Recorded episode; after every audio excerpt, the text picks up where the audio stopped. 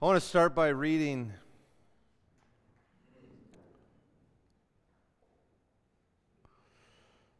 first three verses of the book of Revelation.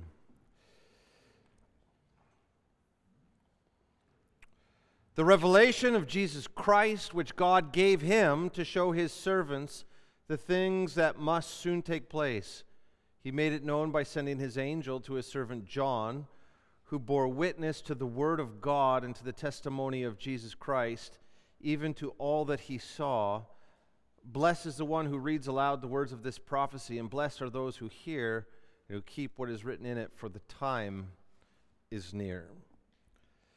God, I pray that as we take a look at the book of Revelation, you would open our minds.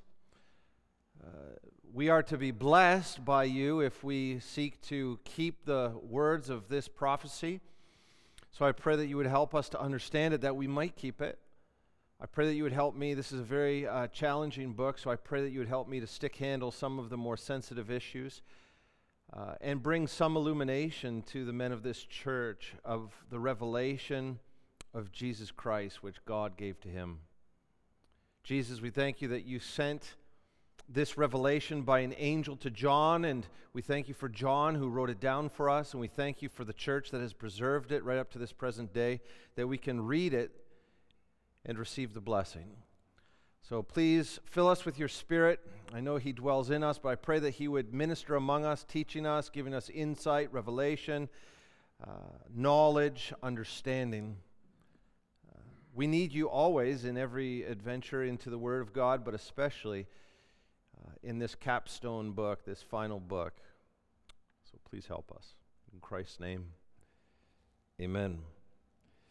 This book is the revelation of Jesus Christ, and this can mean so many things. It is re- rev- the revelation of, it's the revealing of who Jesus actually is. It's the revelation by Jesus. He gave this revelation to us by an angel sent to John on the island of Patmos. And Jesus Christ is the revelation. Uh, so if you want to know Jesus Christ, you need to know this book, because this is a book that reveals him more fully. Think of it this way. If, if there's a curtain in reality, and we are playing on this side of the curtain in the world, and everything seems real enough to us, right? The book of Revelation is the drawing back of this great curtain to allow us to see what is actually reality. So it's so disorienting for us because we're not used to reality. We're not used to being at the center of all things that are real.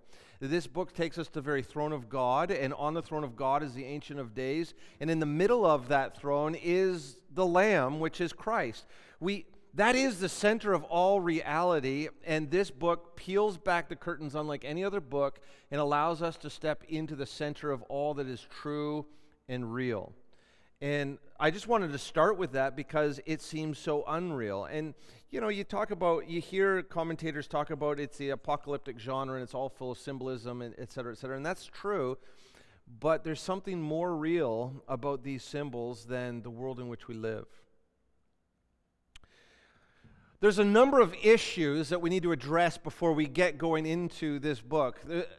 How are you to understand the book of Revelation? There's as many structures for the book of Revelation as there are commentaries.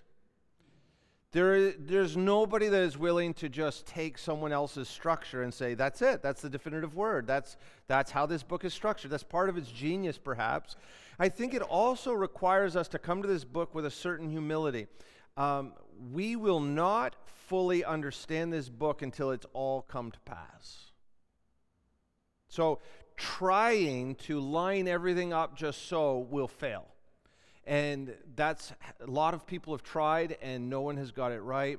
So even today, I'm going to give you a structure. It's not the last word. It's not the definitive structure. It's just my best effort at trying to understand how this book is put together. I want to tell you what drives me in this book, though. It is such a complex book that my impulse is to follow the path of greatest simplicity. And I think that will really help us. because we can get so lost in the jungle of the apocalyptic imagery that we make it more complicated than it needs to be. So the structure that I'm going to show you today is, I think, the simplest structure. It doesn't mean it's right, but I've tried to say, well, what's the what's the tenor of the book? Or if this was a piece of wood, wh- what's the grain of this piece of wood? And let's just go with it, rather than trying to wrestle with every image and make every image the definitive moment. Let's just allow the book to take us downstream. So that's the first thing, structure. Second thing that we have to deal with, and I'll, I'll explain it more when we get there, but chapters six through nineteen. You have, everyone agrees on this, you have seven seals, seven trumpets, and seven bowls. Some people will add seven signs. But that's, see, I didn't do that because there's nowhere in the book that says seven signs. So somebody's counting them up and saying, oh, isn't that cute and neat and it fits? And that, I think the Bible Project did that. Um, but I've resisted that. It's not necessarily wrong, but all those seven signs fall right in eleven fifteen to sixteen one, where I've just put that in the seven bowls. Okay? We'll get to that later. But what we have to do with these, this is what everyone agrees on. There's seven seals, seven trumpets, seven bowls. You have to decide, is this sequential, unfolding from six one through to nineteen twenty-one sequentially, or is it cyclical, meaning that the seven seals equal the seven trumpets, equal the seven bowls? Meaning, and a lot of people do this, especially if you're amillennial, there's really only one story here, and we're getting it from one angle with the seals, we're getting it from another angle with the trumpets, and a third angle with the bowls. So that's an option that a lot of lot of biblically literate theologians go with. So the other option is sequential. There's seven uh, seals, then there are seven trumpets, then there are seven bowls. So is it sequential or cyclical? I went with s- sequential. And I'll, I'll explain more why. But I have adopted tel- the telescope view. So I didn't create this. This is one of the four major ways of reading this, which says it's all sequential, but the seventh seal is seven trumpets. And the seventh trumpet is seven bowls of wrath. And that seems to make the most sense to me when you just read the book. And I'll, I'll explain that a little bit more. But I, I wanted to at least show you that there are those, those options out there. So is it sequential? Is it cyclical? Or is it um, telescopic? And it's telescopic because out of the seventh comes seven more, and out of the seventh trumpet comes seven more.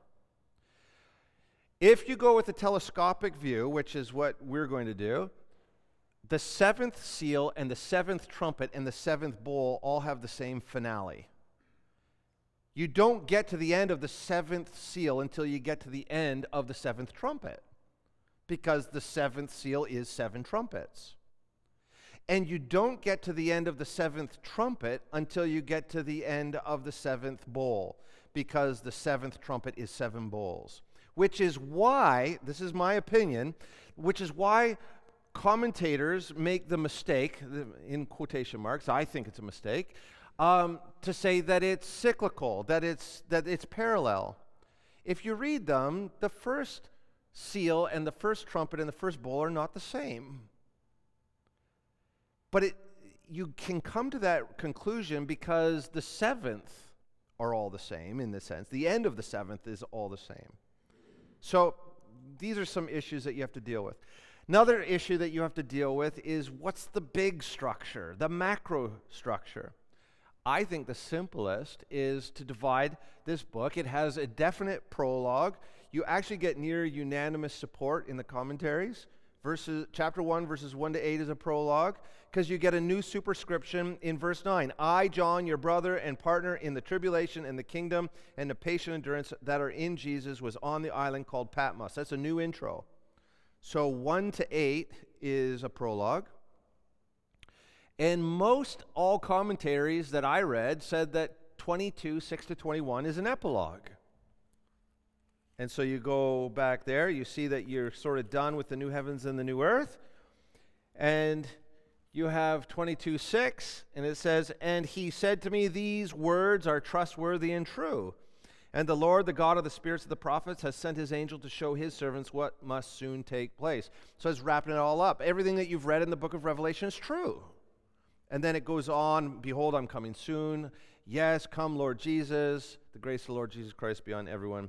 I, I kind of compacted that. But it's it's it has an epilogue nature to it, wrapping up, in my opinion, not only the book of Revelation, but the whole Bible. Because I have a very canonical view, as you know, of the Bible. So yes, sixty-six individual books, but this this book is last. So the epilogue of Revelation is the epilogue of the Bible. So, okay, well that that's not very controversial. We have right now the prologue and the epilogue. That's great. Now, what do we do with the rest? And this is where, oh my goodness, you see all kinds of creative structures that are interesting. Some of them are appealing. Some of them are inviting. Some of them are just intimidating. Like I saw one where we got to, I think, O, like on a chiasm, all the way to O and then all the way back to A, and yeah, maybe, but it's so forced. So again, going back to my early premise, if we're going to understand this book, go with the simplest reading. And if you look, just open your Bibles to Revelation chapter one, verse nineteen.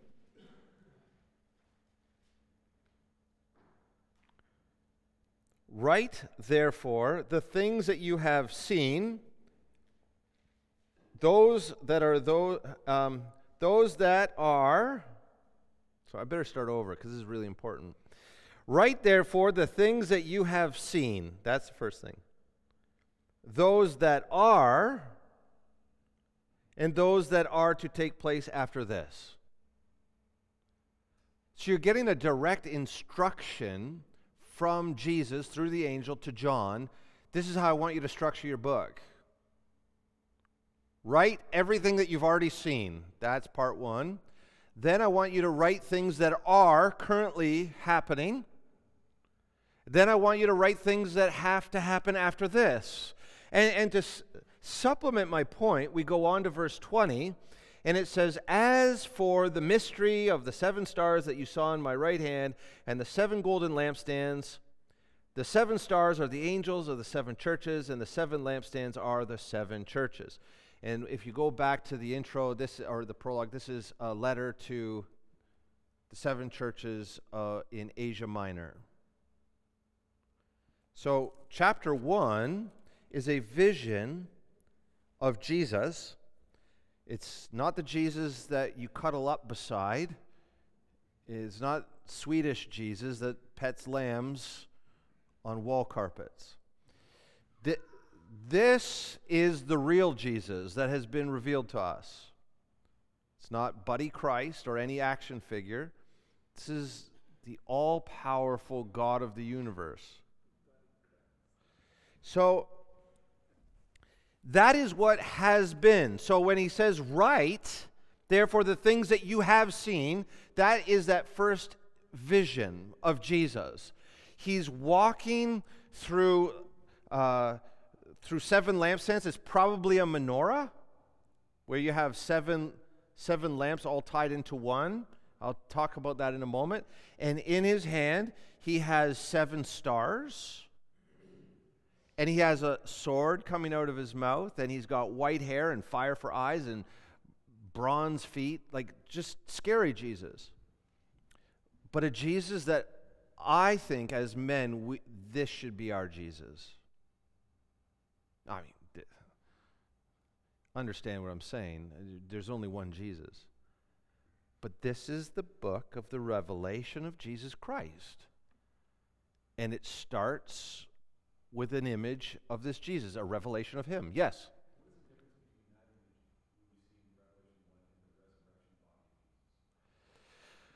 Um, well, number one, the resurrection body of Jesus is never described for us. Except that it, he can appear and disappear, he can ascend, uh, he's unrecognizable to people who know him very well. He has to convince them that it's him. Uh, so we don't get any clear details. Here, we get very clear details. Is this literal or not? I don't know. It's apocalyptic, so everything has a meaning. So the white hair reminds us of the Ancient of Days in Daniel seven, which means he's equal to God the Father. So every one of those things has theological import. The sword coming out of his mouth, I don't think he has a sword coming out of his mouth, but his words are the sword. Yeah. So so I think it's figurative in many ways, but it's this is the most accurate picture of Christ as he is. Second most accurate would be the Transfiguration. And then it's not as if he's not himself when he's veiled in flesh and nobody knows that he's God, but he's hasn't revealed the fullness of himself in the incarnation. He's hidden himself in plain view, which is why I love this picture of Christ. So understand me, I'm not saying that he's changing. I'm just saying the curtain has been drawn back and we get to see him for who he really is. And he's he's frightening. We ought to fear him as we fear the Lord. Okay, so moving on. Um, so that's the first part. What was is chapter one, verses nine to twenty. And that is a massively important part of the whole book. There's three parts to this book, and you cannot um, judge the value of any given section based on its length. The book opens very deliberately with a portrait of Christ, which carries perhaps more weight than anything in the whole book. So section one is this vision of Christ. What I love is he's walking among seven lampstands. We've seen this lampstand before in the tabernacle, which means he's the great high priest who is ministering in the presence of God, and we are now uh, un- uh, s- fulfillment of that light. And the seven stars show his cosmic power, and they are angels who are to minister to each of these churches. Seven churches. Why seven churches? These are seven historical churches in Asia Minor, current-day Turkey, but God has specifically planted those seven churches to represent the universal church in all times, in all places. Again, very little debate about that. Seven, the number of perfection, completion. These seven historical churches represent the church. They represent us. So that's the first part. Write what was. Then you are to write those that are. So the second section, those that are, is verses two one to three twenty-two. And what you'll see in these chapters is what? These are seven letters from Jesus to the seven churches of Asia Minor. This is the only time in the in the Bible or outside of the Bible where we have Jesus as the author explicitly. So Jesus has authored these letters. He has sent these letters by the angel. The angel has dictated these letters to John, and John has written them down. This is an amazing part of the Bible, uh, to think that we're, we have no mediation through anyone. It doesn't make Paul's letters any less the Word of God, but I have to admit that there's something about, instead of saying, you know, Paul, an apostle of Christ Jesus, to the church at Ephesus, instead you read, to the angel of the church in Ephesus, write this, the words of him who holds the seven stars in his right hand, who walks among the seven golden lampstands. I know your works. Like first person, Jesus Christ dictating his letters to the seven churches. Bam, then we get it. Now, I today we just don't have time to go through these seven letters. That is a, a great sermon series, a great study series. It, it would be a wonderful thing to do. We could do a whole phase of Frontline looking at those letters. But what I want to point out to you is that's what is in the structure. Seven letters from Jesus to seven historical churches in Asia Minor. However, seven in my mind, represents all churches, all local churches. That's us. Those were letters written to us, and we would do well to take them seriously. So that second section is the church age. Now, the third part, and if you go back to Revelation one nineteen, write therefore the things that you have seen, it's chapter one, nine to twenty, those that are, that's chapters two and three, and those that are to take place after this, that's chapters four through to the end of the book. How do I know this? Well, go to chapter four, verse one. After this, after the seven letters to the seven churches, I looked, and behold, a door standing open in heaven, and the first voice, which I had heard speaking to me like a trumpet, I believe that's Jesus, said, "Come up here, and I will show you what must take place after this." So it's pretty clear that this is the structure of the book. What you've seen, and then in verses verse twenty, Jesus describes the meaning of what he saw, and then what is, chapters two and three, and then what must happen after this, chapters four through twenty-two, which means that chapters four through twenty-two are future. Now, the problem is we're two thousand years removed from this, so th- without a shadow of a doubt, chapters four through twenty-two were future in ninety-four A D, right? For when John wrote this, everything that he wrote from chapter four forward is future for him. But it's been two thousand years, so is it future for us? And let me just say, I don't know. But I do know some things. I know that the end of what is yet to take place has not yet happened. So let's start there.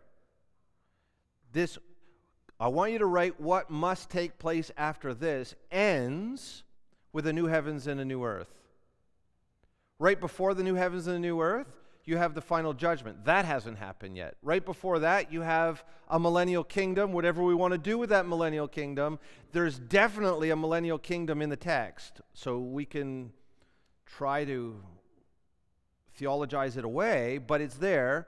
So it's either future or whatever. So either we're in that millennial kingdom or it's future. So the millennial kingdom is sort of that one place where, well, maybe we're in it. But yet, if you keep going back from the end to the beginning, uh, right before the millennial kingdom is the return of Christ. That hasn't happened yet, which makes me believe that the millennial kingdom is still future. You see, just take the simplest reading. So the, the return of Christ in chapter nineteen hasn't happened yet. The fall of Babylon, Babylon is the world system, the world.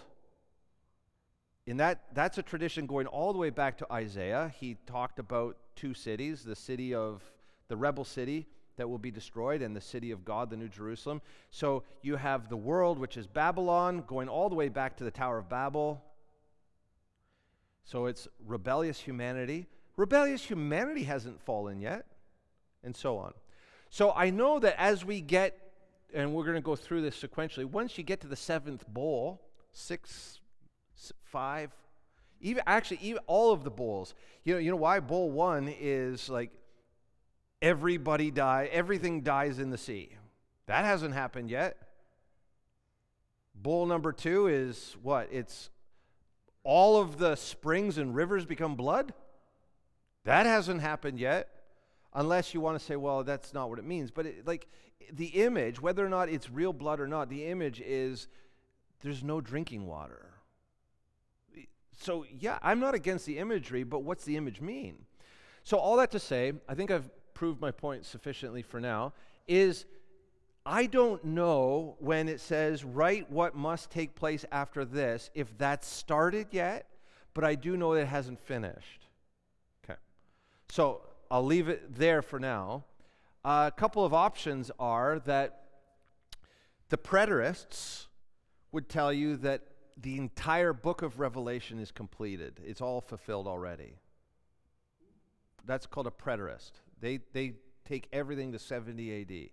So the book of Revelation is early, and it's all basically one big prophecy for the fall of, of Jerusalem by the Romans. I'm not very persuaded by that.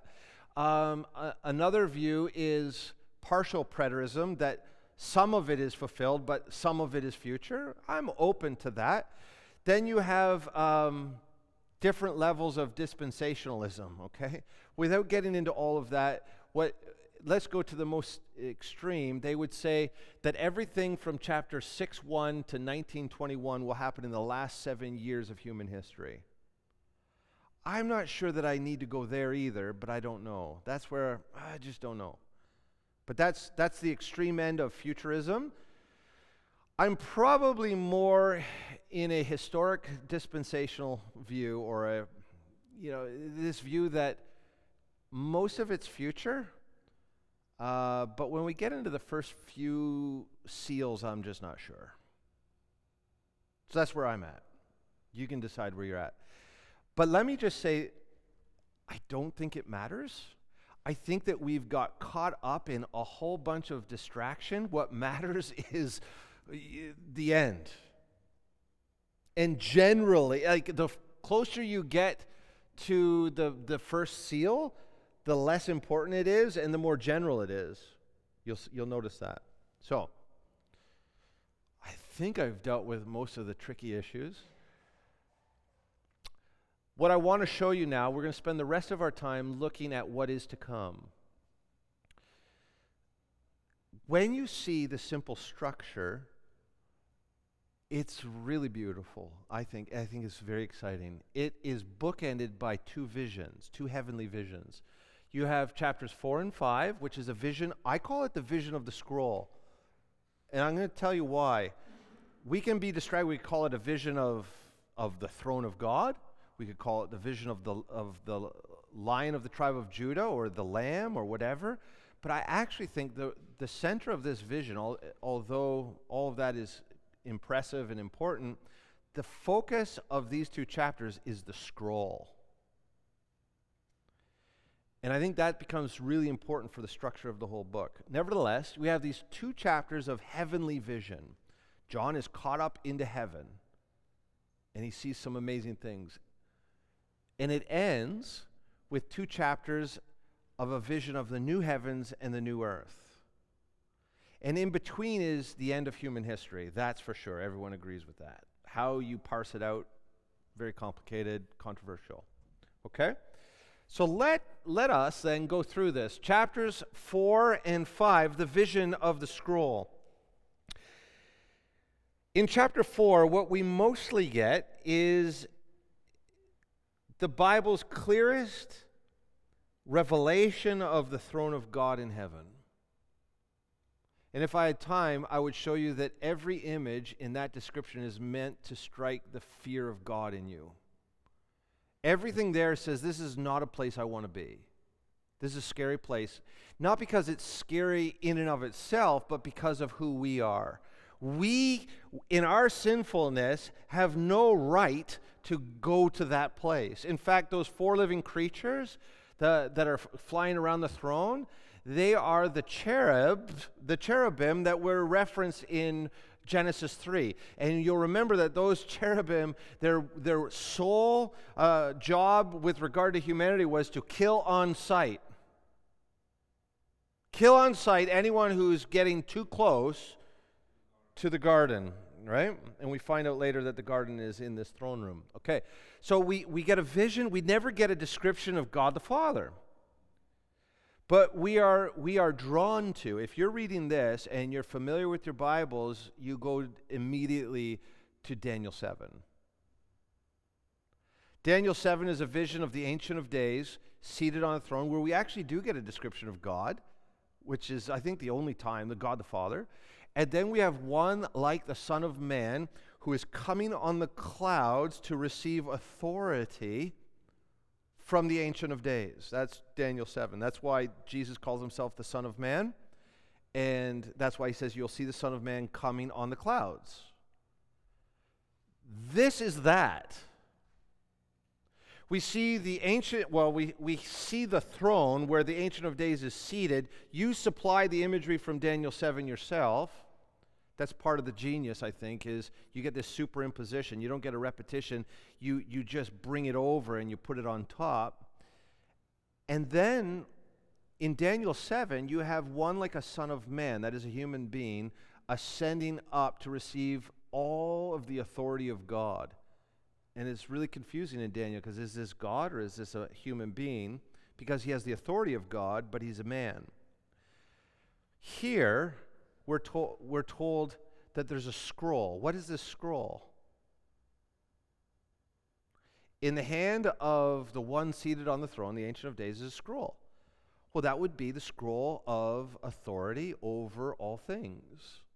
The authority to bring about the end. I would say that the scroll is the book of Revelation itself. And you, I'll, I'll prove that to you in, in just a moment when we get to the structure of the seals. And nobody has the authority to take the scroll and open its seals. That is, no one has the authority, has authority to open the scroll. Opening the scroll is to have authority over history, to have authority over all things. In essence, to have the authority of God, to be sovereign, except for the lion of the tribe of Judah. And so John looks, it's, looks for a lion, and it's a lamb. So we know we're talking about Jesus. And we could go all the way back to Genesis, right? We talked about that, this, the lion of the tribe of Judah, all the way forward. And this is Christ himself.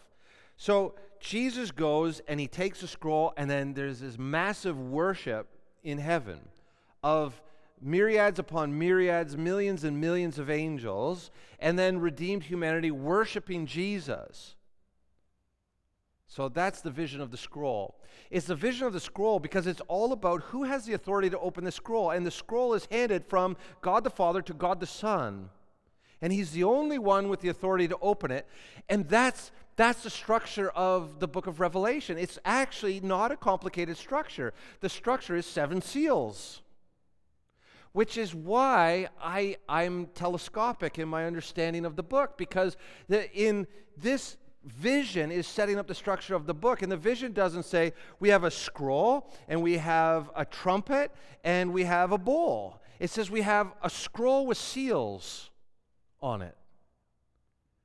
And the whole book of Revelation, it, we progress in the book as he opens more seals. Now, when we get to the seventh seal, pop it open, you get a whole page and this scroll comes out, and you find out, wow, we've got seven trumpets. So within that seventh seal, you have seven trumpets.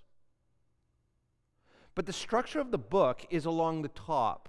So from six one to nineteen twenty-one, we f- find out what happens in the opening of the seven seals. Now look at how quick the first five seals are. Bang, bang, bang, bang, bang. Then the sixth seal's a little bit longer, but then the seventh seal goes from chapter eight to nineteen. So the seventh seal is by far the longest, because in it you have the seven trumpets. But then look at the seven trumpets when you get to chapter eight. So the book itself, you go to seven seventeen, you see that? And then if you're reading, you drop down now to the trumpet line that I have there, and you have four quick succession trumpets. Bang, bang, bang, bang. Then a little bit of a medium one, and then a longer one. The sixth trumpet is a little bit longer, and then you have the seventh trumpet, which takes you from eleven fifteen to nineteen twenty-one. This is all a part of the seventh seal. Now, you go down, the seventh trumpet starts with the bringing together of the two sides. I'll talk about that. And then you have six bowls poured out on the earth in quick succession, and then the seventh bowl occupies the last two and a half chapters of the book, or of this section before we get to the vision of the new heavens and new earth. Any questions on the structural level? Now we're just going to run through it and say a few things about it, which will bring us to the end. Any qu- everyone understand the telescopic view of the structure and why we got there? Who is going to open the scroll? Who has the authority to open the seals? That says nothing about trumpets or bowls. Okay? So simple structure, actually. Seven seals. Okay. No questions? All right. Um, first seal.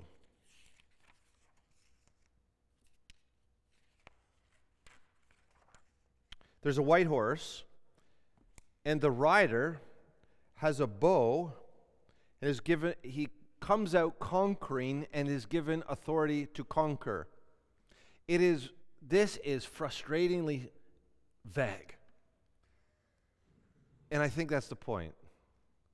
Like, I this is where I am partial preterist. I, I just think that white horse is just the reality that right up until the end, there's going to be uh, politics, real politics. There's going to be diplomacy. There's going to be conquering. Much has been made of he has a bow, but there's no mention of the arrows. That might be true. So this is... This is just the fact that nations are going to try to work in their own self-interest through diplomacy and treaty making, maybe so. So there's no actual weapons, there's just an empty bow and there's conquering. It's just the reality of the nations, I think. Second seal is a red horse, and this horse has a sword, and he's permitted to take peace from the earth. So these nations, they're not just going to interact dip, uh, with diplomacy and treaty. They're, they're going to go to war against each other right up until the end. Do not for a moment think that the coming of Christ is the beginning of this golden age where there's no diplomacy, politics, or war. So the second seal is equally vague. Third seal, black horse. Rider has a pair of scales. His prices were inflated eight to, ti- eight to ten times their normal. So this rider comes out with scales, and then the four living creatures t- tell us about the inflation, how things cost an exuberant price. This is just, in a fallen world, the economy is, is going to be unjust. Now, could we tie this to actual events? Sure, but I mean, there's just so many events to choose from in all of these things. Fourth seal is a pale horse. The rider was death, and Hades followed after him. Jesus has come. He has been raised from the dead, but people are still going to die. I think that's about as much as we can say about it. Hades is not hell. Hades is Sheol. Hades is the place of the dead, so people die and go to Sheol. Uh, it's, it's basically life as, as normal. The first four horses of the apocalypse. You, you hear about that. Uh, the four horses of the apocalypse. This is the big ending. I think this is just life as it always has been in a fallen world. So the first four seals in some ways to me are sort of no big deal. It's just life in a fallen world. Fifth seal s- tells us that there are souls of the martyrs under the altar. That is, so in the in the fourth seal, death Con- condemned some people to Hades, which is Sheol, but the fifth seal says, but some people are going to die and go to heaven in this age, the church age. Sixth seal, there's an earthquake, the sun is blackened, the moon is bloodied, stars fall to the earth, the sky's rolled up like a scroll, mountains and islands are removed. What you have to know about that is apocalyptic and prophetic imagery has used this kind of imagery forever. We don't actually have to see the Andromeda galaxy fall on Earth. We don't need stars falling on Earth. This is just, there's going to be a shaking of the whole universe. The human activity and sin affects the whole universe. That's basically what's going on here. And then it says kings and generals of the earth are going to fear the coming of the Lord. So something's going to happen in the natural order of things uh, here on earth, but to the far reaches of the universe, where now finally the kings of the earth are going to say something is happening, and I'm afraid. I'm afraid that judgment is coming. I want to hide under a mountain. So so something is happening. This is where I think now we're getting into something that hasn't happened yet. I have not seen a great outcry of, of kings like this. Some commentators argue that this is Christendom. It's, I'm not convinced. there's going to be some cataclysmic shaking of the universe that causes people to fear and to say, wow, there is a God. This is where you get the one hundred forty-four thousand sealed, twelve thousand from the twelve tribes of Israel. I know it's not an exact list of the tribes that we get in the Old Testament. I, d- I just don't have time to address that right now. There's lots of fun theories about that. I don't know that we can make too much of this. one hundred forty-four thousand is twelve thousand times twelve. So if we use numbers symbolically, it's the elect from Israel.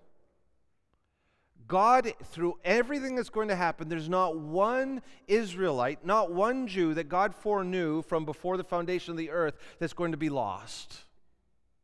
And the reason I would say that, you go on right after that, and we find out that there's also in heaven, and we're in ch- chapter seven, verses nine to seventeen, an incalculable multitude from every nation. So you have Israel and the nations. I think all this is saying, and we don't need to make it any more complicated, is no matter what happens, because it's going to get ugly as we get close to the end, no one from Israel or the nations that God has elected will be lost. But the hard times are coming. Hard times are coming. And now we get to the seventh seal, which takes us from eight one to nine twenty-one. So let's just recap the first six seals. There's going to be nations who engage in diplomacy and politics. There's going to be war on the earth. The e- economy is going to be unjust.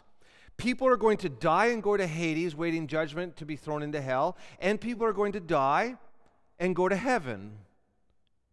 And then there's going to be some cataclysmic event that causes the nations to fear and to know that judgment is coming. But the elect will stand. They've been sealed by God. That, I think that's the first six seals. Seventh seal, there's silence in heaven for half an hour. What I like about that is there's time in heaven.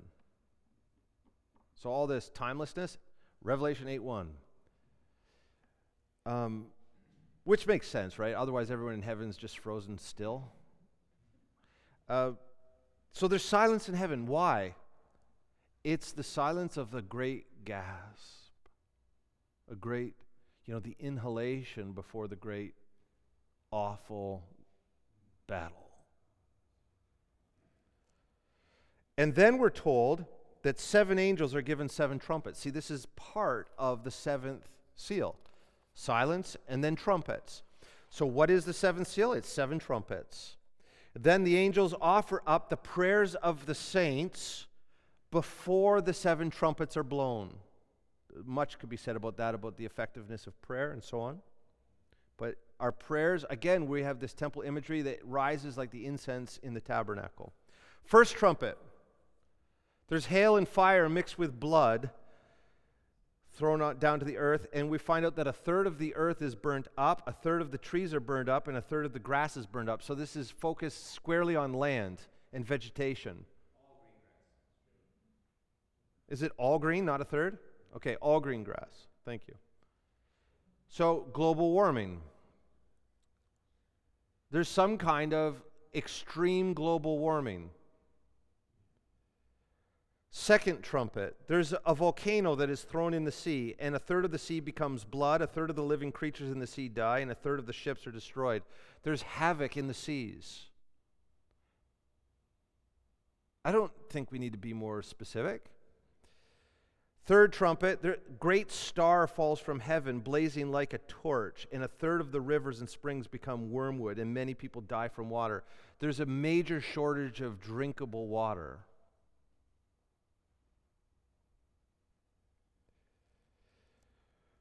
Fourth trumpet, a third of the sun is struck, a third of the moon is struck, and a third of the stars are struck.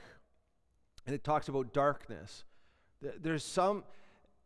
There's something going on here where the cosmos is being shielded from us, whether it's because of some great volcanic cloud over top of the earth where we're in darkness. We don't know. But the whole point is the light of the heavens is not making it to earth.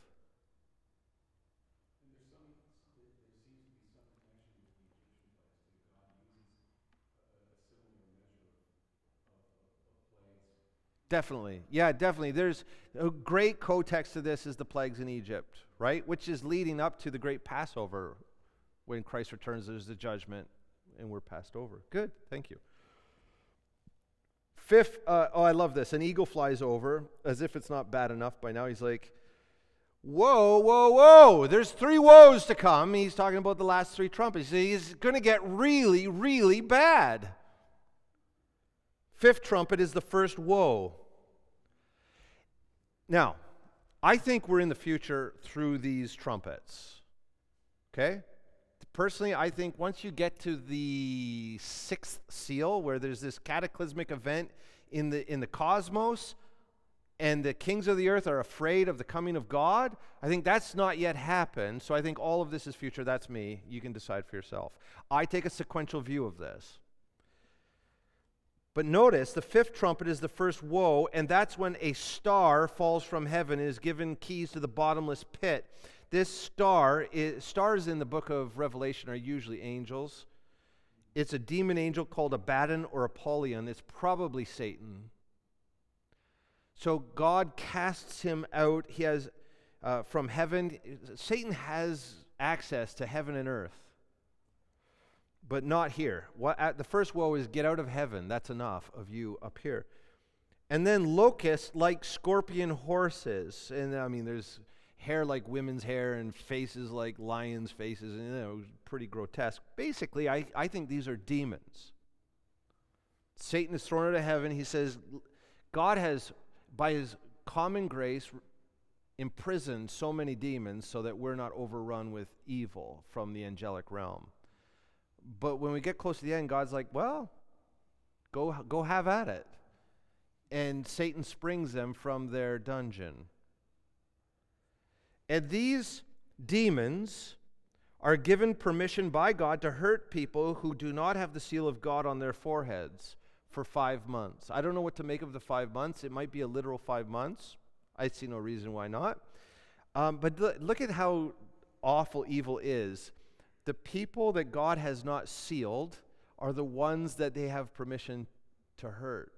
So the evil is like eating their own. It's cannibalism. I, like Satan hates us, but he doesn't have permission to hurt us, so he turns on his own. The, the unbelievers, which is interesting. Sixth trumpet is the second woe. There's four angels bound at the river Euphrates, and uh, if you read other, like um, especially uh, apocryphal uh, books, these are angels that God had imprisoned there because of their sin. So these are demon angels, like fallen angels, and God releases them, and it's very specific. God put them in, in chains f- until this moment of this day of this year. Like, so we're, we, yes, we're in the world of symbols, but there's something very specific about the chronology of this happening now. And they are released and given permission to kill one-third of humankind. I think they can be indiscriminate, believers or non-believers. And we're told they do it with plagues of fire, smoke, and sulfur from their mouths, and they have tails like um, serpents that bite people. I don't think any of that really matters. I think we could delve into those images. The point is, these demons use their demonic powers to bring about real death to one-third of the world's population. That's what matters. And we're told that there are two times ten thousand times ten thousand. That is two hundred million demons. You, ugh. That's not going to be a nice time to be on the face of the earth. two hundred million demons. And John even says, I noted the number. Like he he's saying, this is not a symbolic number. I, or maybe it is symbolic, but he's saying, I noted this number. In, in whether it's a literal number or it's a symbolic number, the whole point is there's a lot of demons hurting people. And they kill a third of the people on the earth. That's the second woe. The two-third of humanity that did not die, they do not repent. And look at the, the sins that are highlighted. For their murder, sorcery, sexual immorality, or theft. I don't know that that's exclusive, but that's what it says. Now, at this point, Before we get to the seventh trumpet, an angel descends. But this is still part of the seventh seal. This is why I don't like popping out of the structure. Part of the seventh seal, you have the first six trumpets, then a little pause, which you have sort of right there. You see that that pause right there uh, before you get to the seventh trumpet, that part. And that's when an angel descends from heaven, puts one foot on the land, one foot in the water, and he has a little scroll, and he gives it to John to eat. And it tastes sweet in his mouth, but it sours in his belly. Like, what in the world is this? You can get so distracted by this. this all this is, is John is exhausted spiritually for what he has seen and written down. And so it's just a little breather. That's all this is, a little breather for John. And the little scroll is the Word of God.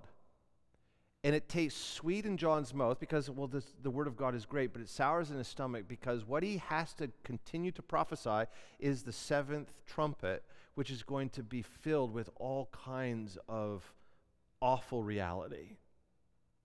So this is an encouragement to John. Keep going, John.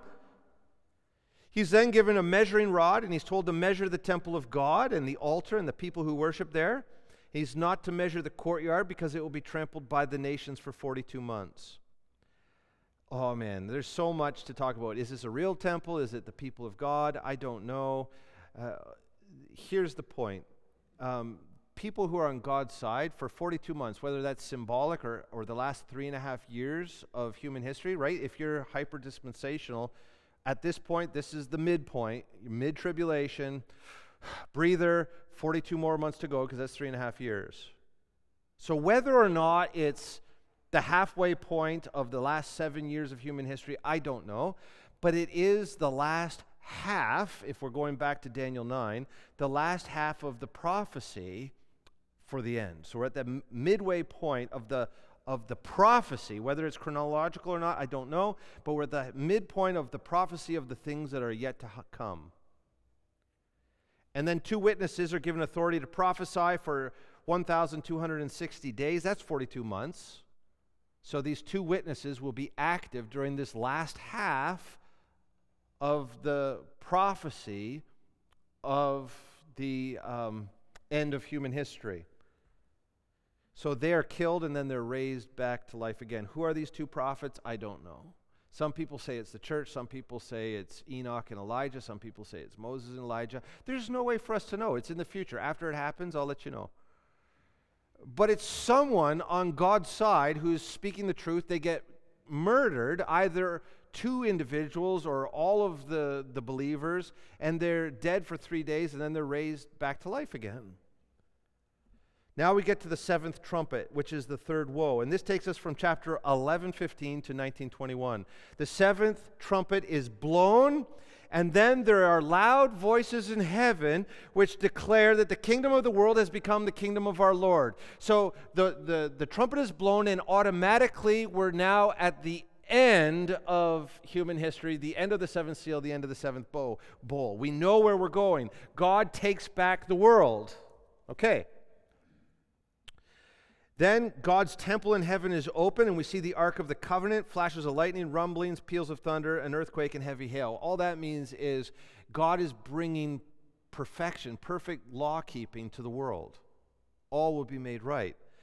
Now we have the choosing of the sides, okay? So now we come down, we're at eleven fifteen to sixteen one. You get two sides lining up. Now this is fascinating. This is the introduction of Satan as the dragon. The beast that comes, uh, is it out of the sea, which is the Antichrist, and the false prophet that comes out of the land, which is the false prophet. Now, so many things that we could talk about here, but what we have to not miss, or what we must not miss, is this is a counterfeit trinity. Satan wants to be God the Father. The beast is an Antichrist. He has a mortal wound, and yet he lives. That Jesus had a mortal wound and he was raised back to life. So there's a total imitation by Satan in this Antichrist. You also have Satan, the dragon, giving all of his authority to the beast.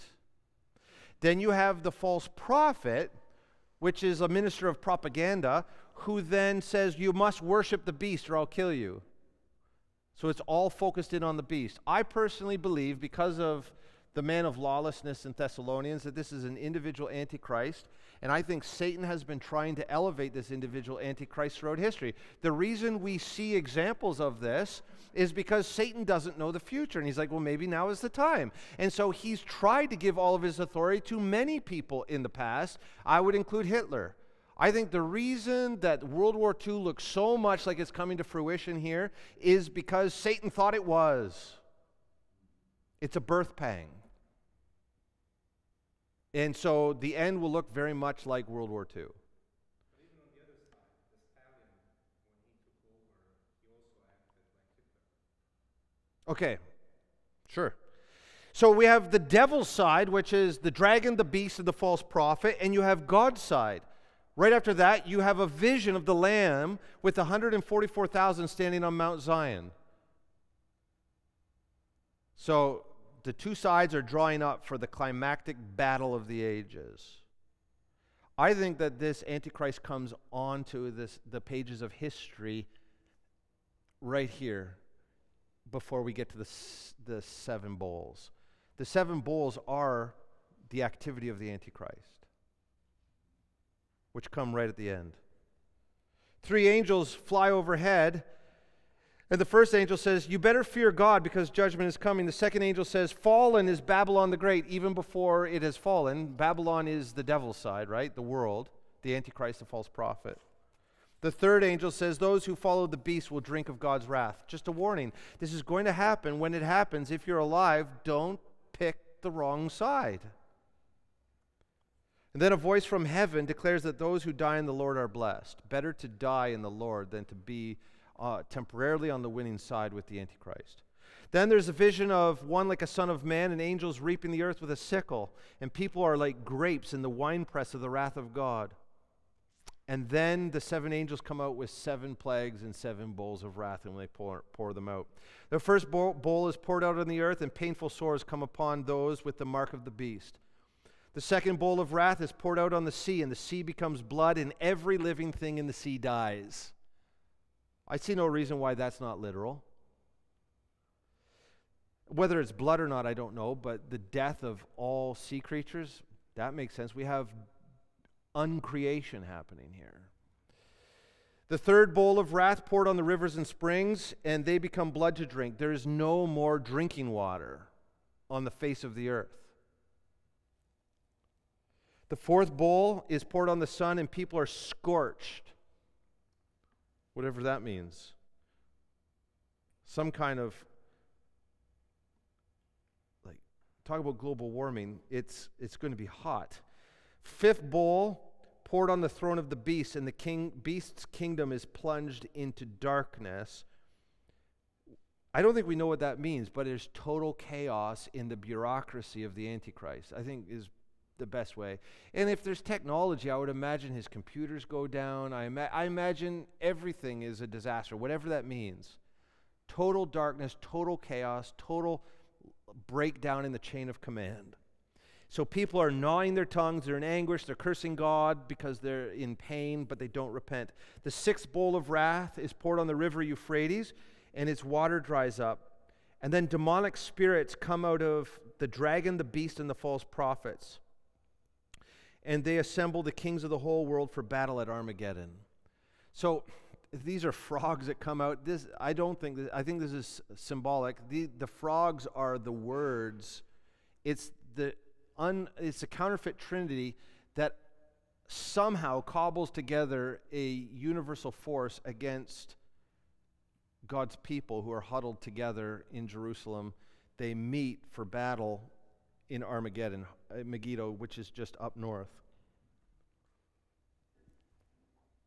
And the Antichrist wins that battle and comes down to Jerusalem to finish the job. That's the sixth bowl. And it doesn't say in Revelation that the Antichrist wins the battle of Armageddon, but it does say that in Zechariah. The seventh bowl of wrath is poured into the air, and that's when Babylon the Great is destroyed. Uh, and that's that the rest of this section tells us what it means that Babylon is destroyed. So we have a vision of the whore of Babylon and the beast. Well, who is the whore of Babylon? I don't think we need to be too specific. The whore of Babylon are people who have refused to repent. It's the world. And they're riding the beast. They're riding the Antichrist. And then Babylon falls, and then we have the wedding supper of the Lamb. So we go from earth, where the beast like turns on the whore that is riding him and devours her, and then you go, like, they were following the beast, riding him, and then they're, they're devoured. Then you go up to heaven, and those who followed the Lamb are being served supper, a wedding banquet. You see the contrast between the true and the counterfeit. The Lamb and the beast. The beast is the counterfeit lamb, right?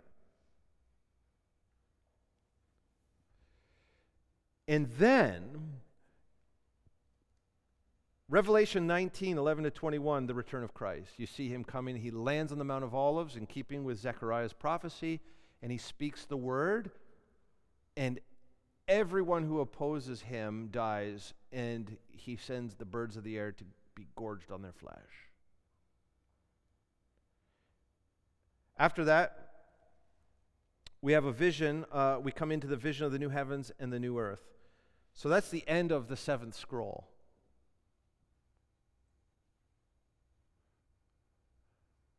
I'm sorry I'm keeping you late, but we're almost there. And this is our last week. So it doesn't matter. You don't have to come back. um, but, I mean, could we just drop it now? Or not really, right? Right after the return of Christ, we transition to the millennial kingdom. I can't remember. It's like seven times in five verses. For a thousand years, for a thousand years, for a thousand years. The dragon is bound for a thousand years. Satan is bound for a thousand years. The saints are raised back to life to reign with Christ for a thousand years. After the thousand years, Satan is released from his prison to deceive the nations and to wage war against Jesus. But Satan is defeated and thrown into the lake of fire. It's Armageddon, take two.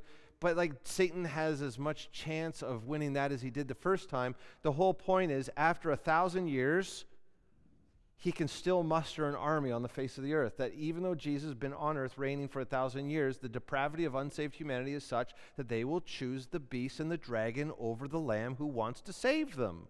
It, the whole point, one of the main points of the millennium, is to prove the depth of the depravity of humanity.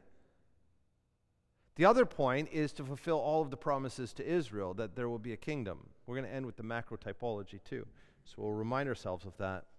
I believe in an earthly millennium. Now, I don't think it needs to be a thousand years, because one thousand is ten times ten times ten. That's a cube, which equals a thousand. So it's a perfect amount of time. That's what I think it means. God has set aside a perfect amount of time to wrap up all the loose ends from all of his prophetic promises in the Bible. You know, like you you get to the last uh, episode of Lost, and you're like, they didn't tie up anything. That's not going to happen to God. This is his story, and he's going to wrap it up perfectly. He hasn't even told us how he's going to wrap up everything in the Bible, but he's got ten times ten times ten, one thousand years to wrap up everything, so there's no loose ends. To me, the millennium is essential because that's God's time to make sure that everything is perfectly fulfilled.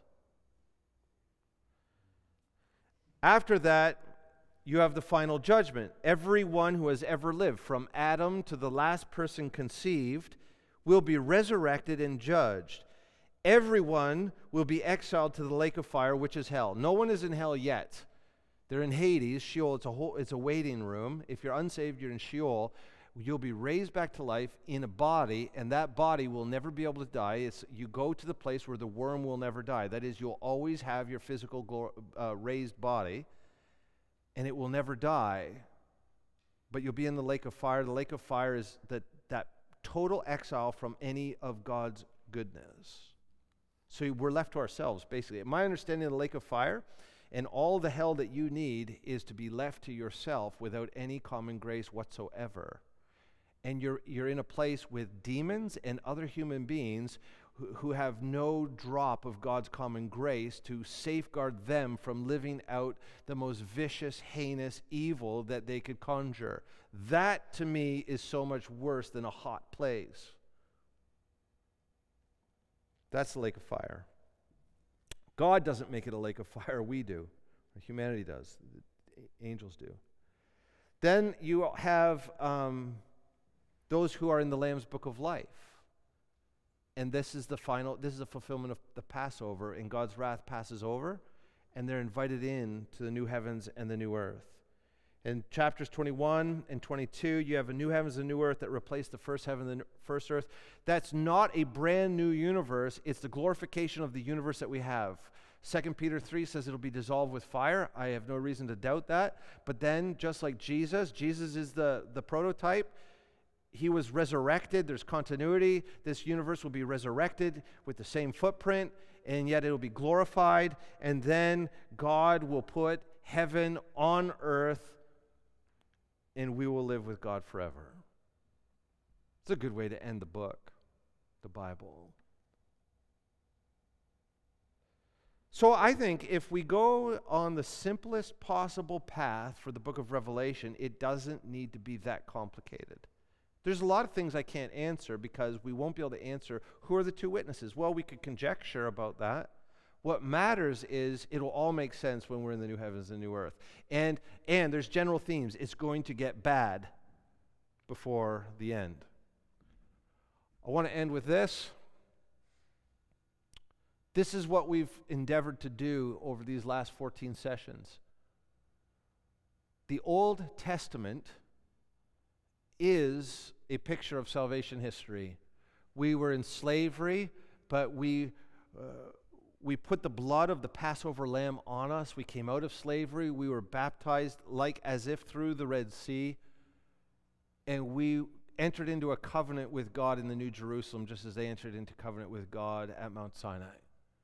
Now we're in the wilderness. This is our Christian life. We're in the wilderness waiting for the return of Christ. When Christ returns, Revelation nineteen, we've just been there, we pick up. So the first coming of Christ is the Torah, the Nevi'im and the Ketuvim, the prophets and the writings really capture the return of Christ. You have the conquest by Joshua fulfilled in Revelation nineteen when Jesus takes back the world. You have the monarchical history of Judges through Second Kings, which are fulfilled in that millennial kingdom in Revelation twenty, verses one to ten. You have that exile to Babylon, which is bad, but nothing in comparison to the final exile in the lake of fire in Revelation twenty, eleven to fifteen. And then you have the New Jerusalem, which was a total failure in some ways, uh, ultimately, maybe not temporally, but when Ezra and Nehemiah tried to rebuild Jerusalem, it just didn't satisfy. But the New Jerusalem described in Revelation twenty-one and twenty-two will bring to fulfillment every prophetic hope, promise, and expectation. I want to end then. I'm going to read five, four verses from the book of Joshua. Let me go back out here. Seven seals, seven trumpets, seven bowls. Return of Christ, fall of Babylon, conquest. Let's go back in time to the type. Now Jericho was shut up inside and outside because the people of Israel. None went out, none came in.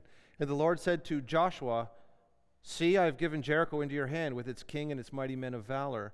You shall march around the city, all the men of war going around the city once. You shall do this for six days. Seven priests shall bear seven trumpets of ram's horns before the ark. On the seventh day you shall march around the city seven times, and on the seventh time the priests shall blow their trumpets." Seven and seven and seven, telescopic view. The fall of Jericho is a type of the fall of Babylon, the world, the be- beginning of a new age, where Joshua takes conquest of the promised land, and Joshua the Christ takes conquest of the universe. It's all there. Thank you for being a part of this journey through the Bible.